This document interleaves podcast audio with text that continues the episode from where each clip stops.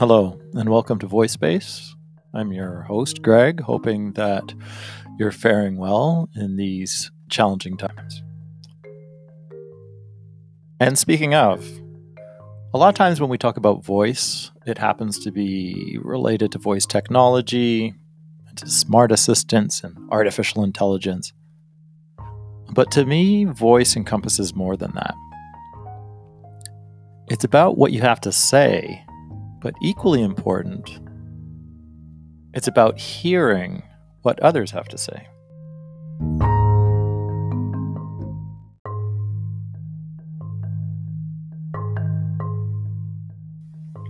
A perfect example of the importance of having someone to listen to you is crisis text line.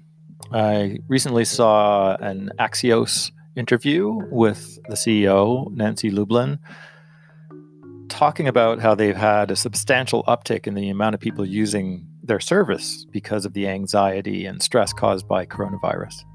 Also, that it's branching out to their generally younger user base to a broader age range of people who have these concerns. It really underscores to me the importance of being able to have your voice heard and responded to in a meaningful way. That's one of the powers, I think, of broadly put voice is it creates a sense of community and unites people when you have an opportunity to say what you need to say, but have someone respond.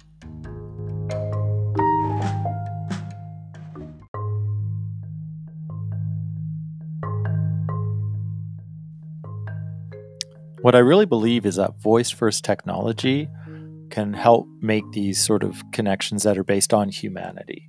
It's not about an AI being able to respond quickly, it's about connecting to a person who's willing to listen.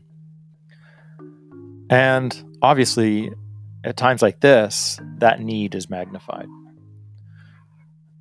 If you or anyone you know might need crisis text line, you can text H O M E home to 741 741.